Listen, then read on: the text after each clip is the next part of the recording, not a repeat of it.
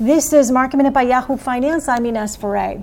The markets are in red territory today with the Nasdaq down about 2%. The S&P and the Dow are also lower. On the Dow, Microsoft and Apple are leading to the downside as technology today is lagging.